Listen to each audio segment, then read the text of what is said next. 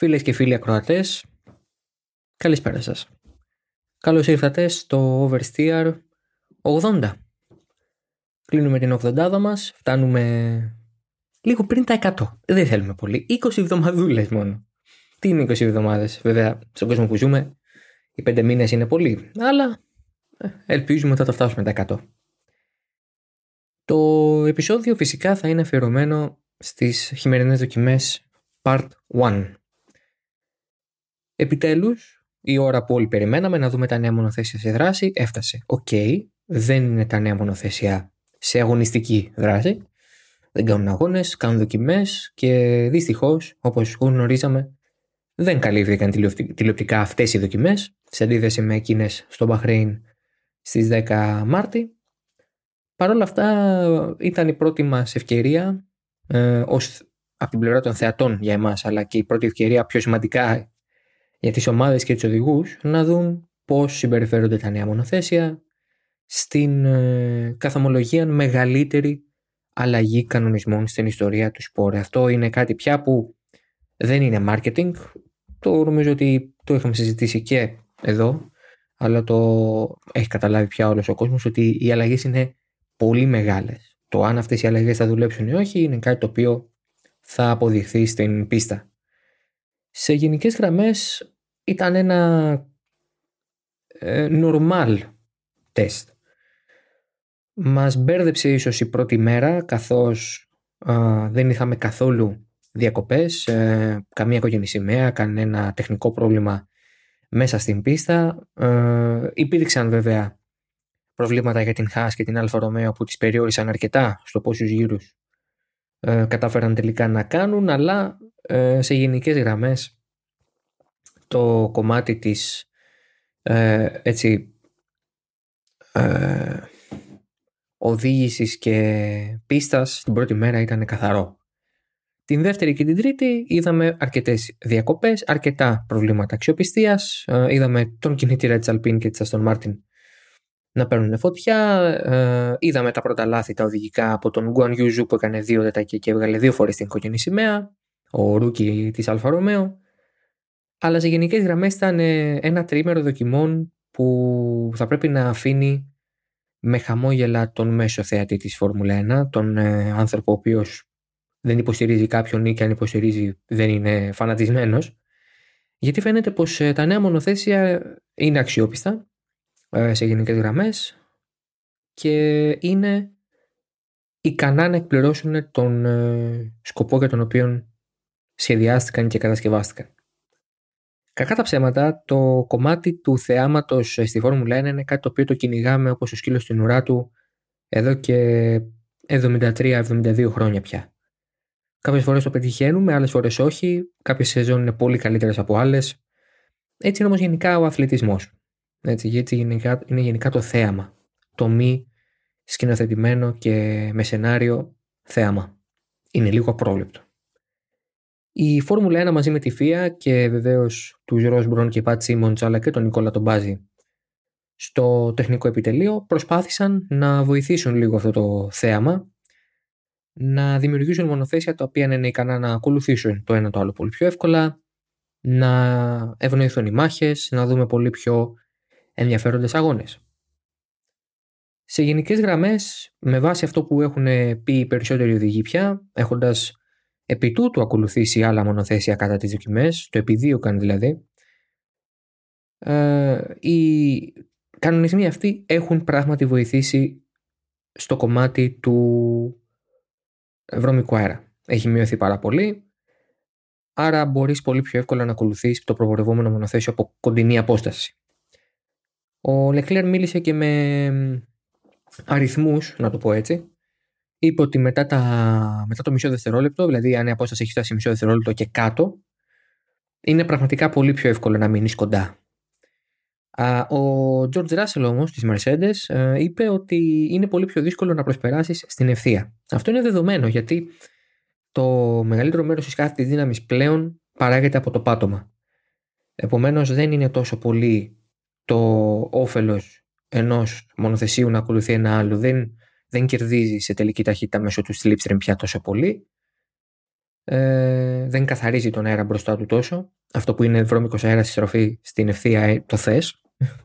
το έχουμε πει πολλές φορές αυτό. Επομένως δεν, ε, δεν έχει ιδιαίτερη σημασία ε, να, το, να το σχολιάσει αυτό κανείς. Ο Τζορτζ Ράσελ έκανε την παρατήρηση την οποία ε, μπορούμε να καταλάβουμε και μόνοι μας. Ε, συνάγεται πολύ πιο εύκολα. Το καλό με αυτό είναι ότι το DRS δεν έχει φύγει από τη ζωή μας παρά το γεγονός ότι οι πρώτες σκέψεις ήταν το DRS να μην είναι ε, στους νέους κανονισμούς τελικά παρέμεινε ακριβώς για αυτό το λόγο παραμένει όμως ε, στόχος της Φόρμουλα 1 να το αποσύρει μέχρι το 2023 αν μπορεί εγώ πιστεύω ότι καλό θα ήταν να μείνει σαν ένα βοήθημα γιατί αν μπορείς ήδη να είσαι πολύ κοντά στις τροφέ, άρα έχεις αποδείξει ότι είσαι ταχύτερος από αυτόν που είναι μπροστά σου, ε, το DRS ίσως λίγο βοηθήσει τα πράγματα. Τώρα, το μεγάλο ερώτημα των ημερών, των δοκιμών συνήθως, είναι αν οι χρόνοι λένε τίποτα, αν μπορούμε να καταλάβουμε τη δυναμική των ομάδων μέσα από τους χρόνους που κάνουν στα τεστ και όλες αυτές οι ερωτήσεις που επανέρχονται με τρομακτική συνέπεια κάθε off-season, κάθε μάλλον pre-season, για να το πω πιο σωστά. Πιο πολύ από ποτέ φέτος για μένα οι χρόνοι είναι πλήρως αδιάφοροι. Ε, τι θέλω να πω. Σαφώς, σαφώς είναι ένα δείγμα το γεγονός ότι στις πρώτες ε, αν μετράω σωστά, έξι θέσεις είναι Mercedes, Red Bull, McLaren, Ferrari. Αυτά. Έτσι. Αλλά κάθε δύο οδηγοί, δηλαδή οι δύο Mercedes έχουν κάνει τον καλύτερο τους χρόνο με τις E5. Την πιο μαλακή γόμα, έτσι. Ο Πέρες που είναι τρίτος έχει κάνει μέσα 4. Ο Νόρις το ίδιο. Ο Leclerc πάλι μέσα 3. Όπως και ο Verstappen και αυτός μέσα 3. Θέλω να πω η κάθε ομάδα ειδικά σε, στο πρώτο κομμάτι των δοκιμών, έτσι, στις πρώτες τρεις ημέρες, έχει το δικό της πολύ μοναδικό και ξεχωριστό πρόγραμμα. Κάθε ομάδα κοιτάζει τελείως διαφορετικά πράγματα. Θα πάρω το παράδειγμα της Ferrari, η οποία μαθαίνω ότι ήταν το talk of the town, να το πούμε έτσι, στο τεστ. Ε, όλοι μιλούσαν για την τρομακτική αξιοπιστία που έχει, όπως φαίνεται, η F175 είναι εξαιρετικό μονοθέσιο σε αυτό το, σε αυτό το τομέα. Α, το γεγονός ότι μοιάζει να έχει πολύ καλό και σταθερό γυρολόγιο, αν και πάλι δεν γνωρίζουμε ούτε πόσο δυνατά δουλεύει το μοτέρ, ούτε τι ρυθμίσεις έχει το μονοθέσιο, δεν μπορούμε να εκτιμήσουμε πραγματικά κάτι, αλλά φαίνεται ότι έχει μια πολύ καλή σταθερότητα. Και οι οδηγοί της δηλώνουν ότι έχει και πάρα πολύ καλή ισορροπία. Αυτά είναι κάποια από τα πράγματα τα οποία θέλεις να τικάρεις ως σίγουρα στη λίστα σου φεύγοντας από το πρώτο τεστ. Διότι το πρώτο τεστ συνήθως, και ειδικά τώρα που έχουμε τόσο μεγάλες αλλαγές στους κανονισμούς, προσφέρονται για, ένα, ε, για μια καλή σύγκριση ανάμεσα σε αυτό που έβλεπες στον προσωμιωτή και, την, ε, και το εργοστάσιο με αυτό που ισχύει στην πίστα. Επιβεβαιώνεις δεδομένα από τις δύο πλευρές, βλέπεις αν έχουν κάποια συνάφεια αν, ή αν είναι τελείως λάθος αυτά που είχες συλλέξει. Οπότε, επί της ουσίας, αυτό που έχεις δεν σου κάνει τίποτα, δεν, δεν έχεις όφελος.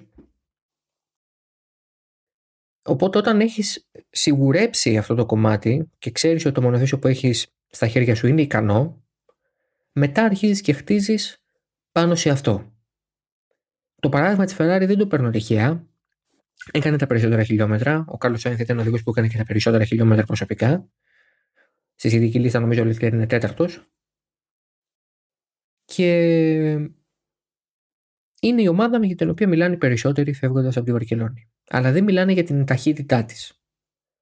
Κανείς δεν μιλάει για την ταχύτητα κανενός ακόμη. Και θα σταθώ αρκετά και στις δηλώσεις του Ράσελ, ε, ο οποίος ε, είπε με το τέλος της δεύτερης μέρας ότι για, για μένα καλύτερη ομάδα από εμάς είναι η κόκκινη και η πορτοκαλί, ενώντας βεβαίως τη Ferrari και McLaren αντίστοιχα. Τοποθετώντας δηλαδή την Mercedes στην τρίτη θέση της κατάταξης σε αυτή τη φάση. Ο Λιούις Χάμιλτον ε, σε παρόμοιο μήκος κύματος ε, είπε ότι ναι έχουμε κάποια μικρά εμπόδια ακόμη να ε, περάσουμε, έτσι, να καθαρίσουμε. Και η αλήθεια είναι ότι όλες οι ομάδες έχουν τα προβλήματά τους και τα μικροπροβλήματά τους. Σε κάποιες περιπτώσεις είναι πολύ μεγάλα προβλήματα όπως είναι ενδεχομένως στην περίπτωση της Alfa Romeo και της Haas που κάναν τα λιγότερα χιλιόμετρα εκεί είχαν και τα περισσότερα προβλήματα αξιοπιστίας. Επομένως, αυτό το τεστ είναι ένα μεγάλο, δεν ακούγεται ωραίο, αλλά ίσως και να ήταν τελικά ένα μεγάλο shakedown. η αλήθεια είναι ότι ε, ούτε στο τεστ του Μπαχρέιν 10 με 13, 10 ε, με 12 Μαρτίου θα βγάλουμε ένα ξεκάθαρο ε, τελειωτικό συμπέρασμα. Να είμαστε απολύτως ειλικρινείς. Εγώ θα είμαι απολύτως ειλικρινής σε αυτό. Θεωρώ ότι θα είναι πάρα πολύ δύσκολο να έχουμε μία, ε, ένα consensus, μια, να πω, ένα, ένα ξεκάθαρο φαβορή και ένα outsider και μια δεύτερη, τρίτη, τέταρτη δύναμη. Αυτά τα πράγματα νομίζω ότι ξεκαθαρίζονται δυναμικά μέσα από τους αγώνες. Δηλαδή μετά από ένα, δύο, τρεις αγώνες νομίζω ότι θα καταλάβουμε πολύ καλύτερα πού βρίσκονται όλοι. Συν της άλλης, ε, υπολογίζεται ότι οι Mercedes και οι Red Bull θα φέρουν πολύ μεγάλα πακέτα αναβαθμίσεων στο δεύτερο τεστ στο Bahrain, ενώ ε, η Ferrari μοιάζει να μην είναι ακόμα σε αυτό το στάδιο της εξέλιξής της. Ενδεχομένως γιατί έχει εξελίξει περισσότερο το μονοθέσιο εξ αρχής, πράγμα το οποίο δεν είναι απίθανο, καθώς είχε περισσότερο χρόνο στην αεροδυναμική σήραγγα και στο CFD, λόγω της θέσης που κατέλαβε το 2020, την έκτη, και να μην χρειάζεται ακόμη να φέρει μεγάλες αναβαθμίσεις. Από την άλλη, θα πρέπει η Alpine να βρει τι συνέβη με το πρόβλημα του κινητήρα του Αλόνσο. Η Haas και Alfa Romeo να λύσουν το ζήτημα με τους δικούς τους κινητήρες και το δικό τους packaging. Οπότε και στο τεστ του Μπαχρέιν πάλι τα πράγματα θα είναι λίγο ίσως θολά. Διότι περί θολούρας πρόκειται και όχι αδυναμίας εξαγωγής συμπερασμάτων εγγενώς. Καμία ομάδα δεν δείχνει τα χαρτιά της ακόμα, καμία ομάδα δεν πιέζει, καμία ομάδα δεν είναι σε διάθεση να πιέσει ακριβώς για τον λόγο για τον οποίο δεν έχει και να κερδίσει τίποτα. Είναι πολύ πιο σίγουρο για, για μια ομάδα, μια ομάδα ανεξαρτήτως δυναμικής, ανεξαρτήτως στόχων, από την πρώτη μέχρι την τελευταία ή τι να πω, από τη Ferrari μέχρι τη Haas, από τη Mercedes μέχρι την ε, Alfa Romeo. Δεν ξέρω πώς θέλετε να το θέσουμε. Ε, για όλες τις ομάδες είναι υψής σημασίας να βγάλουν από τη μέση κάποιες πολύ βασικές προτεραιότητες. Ένα μονοθέσιο γρήγορο που σπάει είναι ένα άχρηστο μονοθέσιο για αυτές. Το πρώτο τεστ βοηθάει στο να καταλάβεις ότι ό,τι μονοθέσιο είχα στα χέρια μου, τουλάχιστον μπορώ να το δουλέψω. Και αυτό οι 8 στις 10 νομίζω το καταφέρανε πάρα πάρα πολύ καλά. Επομένως, ε, υπάρχει μια σειρά κατάταξης. Εγώ θα έλεγα ότι κόντρα στις αισιόδοξες θα τις χαρακτηρίσω, και όχι αφελείς, αισιόδοξες προβλέψεις που θέλανε την ε, σειρά της δυναμικής στη Φόρμουλα 1 να αλλάζει ριζικά με του κανονισμούς, αυτή η αλλαγή δεν ήρθε. Θα συνταχθώ με αυτό που είπε ο Ρος Μπρόν, ε, ο επικεφαλής αγωνιστικών ζητημάτων της Φόρμουλα 1, ο οποίος είπε ότι δεν βλέπω μια τρομερή αλλαγή στη σειρά, αλλά βλέπω μια σύγκληση δυνάμεων. Μια μείωση της απόστασης από ομάδα σε ομάδα. Α, και αυτός ήταν ένας από τους στόχους της ε, Φόρμουλα 1 με αυτούς τους νέους κανονισμούς. Ήταν ένα από τα πεδία στα οποία η Φόρμουλα 1 προσπάθησε να κάνει κάποιες βελτιώσεις, να προοδεύσει. Και φαίνεται ότι τα κατάφερε είναι πολύ σημαντικό να έχουμε μια σύγκληση δυνάμεων ακριβώς για, τον, για τον λόγο για τον οποίο ε, είναι σημαντικό να έχουμε και πολύ πιο εύκολο ε, head to head σε μονομαχίες ή την αύξηση του θεάματος. Α μην γελιόμαστε, οι αλλαγέ δεν γίνανε για κανέναν λόγο πέρα από την αύξηση του θεάματος. Χωρίς αυτό να είναι εγγενώ κακό. Δηλαδή δεν είναι μια συνθήκη η οποία μπορεί να φέρει το σπορ προ μιας πολύ άσχημης στιγμής. Κάθε άλλο. Αυξάνοντας το θέαμα, αυξάνεις το κέρδος. Αυξάνοντας το κέρδος, κάνεις καλύτερα πράγματα. Φέρνεις θεατές. Είναι πάρα πολλά τα ωφέλη αν αυτές οι αλλαγές πιάσουν. Ε, με το επιπλέον, θα πω εγώ ότι είναι από τα πιο όμορφα μονοθέσια που έχουμε δει στην ιστορία του σπορ. Κατά την ταπεινή μου άποψη. Ένα πολύ όμορφος, compact ε, σχεδιασμός. Μ' αρέσει πολύ περισσότερο από τις βάρκες της περασμένης γενιάς από το 17 μέχρι το 21. Σε κάθε περίπτωση, το πρώτο τεστ ήταν μια καλή επιβεβαίωση όσων οι ομάδες ήθελαν να μάθουν, τουλάχιστον για 8 από τις 10. Συνεχίζω να αφήνω εκτός τη Χά και την Αλφα που ταλαιπωρήθηκαν αρκετά από αυτά τα ζητήματα τα οποία του άφησαν είτε στα pitch είτε στη μέση της πίστας, στην περίπτωση του Μαζέπιν για τη Χάς την Παρασκευή το πρωί. και σε γενικές γραμμές θα έλεγα ότι είναι από δύσκολο έως πάρα πολύ δύσκολο να μάθουμε και στο Μπαχρέιν κάτι πολύ πιο σημαντικό για τη σειρά. Θα έλεγα όμως ότι Red Bull, Mercedes, McLaren και Ferrari είναι στις πρώτες τέσσερις θέσεις. Μοιάζουν οι ομάδες οπτικά οι οποίες έχουν κάνει την καλύτερη δουλειά με τα μονοθέσια τους. Η εικόνα που μας μεταφέρεται από την πίστα είναι ότι είναι τα τέσσερα μονοθέσια τα οποία πατούσαν πολύ πιο καλά στην πίστα, ήταν πολύ πιο σταθερά, πολύ πιο ισορροπημένα. Τα δεδομένα μας λένε ότι ήταν από τα πιο ανθεκτικά και αξιόπιστα του τριημέρου, με τη Ferrari να πρωτοστατεί σε αυτόν τον τομέα. Και σε γενικές γραμμές είναι και οι τέσσερις ομάδες οι οποίες έχουν το έμψυχο δυναμικό για να καταφέρουν το κάτι παραπάνω σε αυτή τη νέα εποχή. Εκτιμώ ότι αυτές οι τέσσερις ομάδες θα είναι πολύ κοντά. Είχα έγραψα στο Twitter 2 δέκατο δευτερολέπτου. Θεωρώ ότι δεν είναι απίθανο μια τέ... ε, κάτι τέτοιο. Δεν είναι μια υπεραισιόδοξη εκτίμηση. Αυτό βέβαια θα εξαρτηθεί από πολλούς παράγοντες. Ο βασικότερο από τον οποίων εκτιμώ ότι θα είναι ο ρυθμός ανανέωσης και εξέλιξης και βελτίωσης των μονοθεσίων. Πόσο γρήγορα κάθε ομάδα θα μπορεί να φέρει αναβαθμίσεις στα μονοθεσιά της, ούτως ώστε να τα βελτιώσει και να τα κάνει πολύ πιο ανταγωνιστικά έναντι του ανταγωνισμού και που και αυτού με τη σειρά του θα προχωρά σε RD, σε Research and Development πάνε οι εποχές του 20 και του 21 που οι αναβαθμίσεις ήταν λίγες, ειδικά πέρυσι δεν υπήρχαν σχεδόν. Πλέον μπαίνουμε σε μια φάση που κάθε αγώνας είναι μια ευκαιρία για, τις κάθε ομα... για την κάθε ομάδα να φέρει νέα μέρη και να συλλέξει δεδομένα. Οπότε να ετοιμάζεται σε τακτά χρονικά διαστήματα να προχωράς σε αναβαθμίσεις. Βεβαίως, παίζει πολύ μεγάλο ρόλο το γεγονός ότι πλέον έχουμε το budget cap. Και θα πει κανείς, μα καλά, υπάρχει όριο στον προπολογισμό πόσες αναβαθμίσεις μπορείς να φέρεις όταν θα πρέπει να τηρήσεις αυτό το όριο αλλιώς υπάρχουν κυρώσεις. Εγώ θα πω ότι δεν χρειάζεται πάρα πολύ ρευστό για να προχωρήσεις αναβαθμίσεις. Ο κακός δαίμονας των ομάδων πλέον όταν πατάνε πίστα και πάνω στους αγώνες είναι ένα πολύ σημαντικό μεγάλο ατύχημα. Ένα ατύχημα όπως αυτό στην Ήμολα ή στην Ουγγαρία που κοστίζει 2, 3 και 4 εκατομμύρια στις ομάδες για να μπορέσουν να έχουν ένα λειτουργικό μονοθέσιο στον επόμενο αγώνα μετά από αυτό το μεγάλο ατύχημα. Επομένως, δεν θα φοβόμουν τις ομάδες στο να μπορούν να ανταπεξέλθουν με το budget cap και του περιορισμούς του και με την ανάγκη τους, την επιτακτική τους ανάγκη, επειδή θα το κάνουν και οι υπόλοιποι, να φέρουν αναβαθμίσεις μέσα στη χρονιά. Και αυτό είναι που, για να γυρίσω πάλι πίσω, πιστεύω ότι θα είναι ένας από τους μεγάλους παράγοντες που θα διαφοροποιήσουν τη δυναμική των ομάδων μέσα στη χρονιά. Θεωρώ ότι κάποιες ομάδες θα ξεκινήσουν λίγο πιο νοχελικά, αλλά θα έχουν ετοιμάσει κάτι δυνατό για τον επόμενο ή τον μεθεπόμενο ή τον παραμεθεπόμενο αγώνα. Κάτι το οποίο βλέπαμε και σας θυμίζω στην αρχή της δεκαετίας του 2010-2019. Έτσι, που κάθε ομάδα έφερε τις αναβαθμίσεις της. Οι μεγάλες συνήθως άλλαζαν σειρά, όπως γινόταν το 12 συνήθως. Ε, το είδαμε αυτό δηλαδή περισσότερο όπου κάθε αναβάθμιση άλλαζε και λίγο τη σειρά και βελτίωνε την κατάσταση για τη μία ομάδα ή τη δυσχέρανε για την άλλη. Όλα είναι πιθανά πλέον. Η, η Φόρμουλα 1 μπαίνει πάλι σε αυτή τη λογική. Και είναι πολύ ενθαρρυντικό αυτό γιατί προωθεί την τεχνολογία, την καινοτομία, την εφευρετικότητα. Δεν υπάρχουν αρνητικά σε αυτή τη διαδικασία. Αυτό ήταν το Oversteer.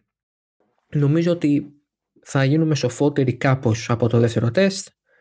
Από το πρώτο σίγουρα είδαμε ότι τα περισσότερα από τα πράγματα που έπρεπε να πάνε καλά πήγανε. Πήραμε και την πρώτη μας εικόνα για το πώς είναι τα νέα μονοθέσια σε ό,τι έχει να κάνει με την μεταξύ τους σχέση, αν μπορώ να το θέσω έτσι.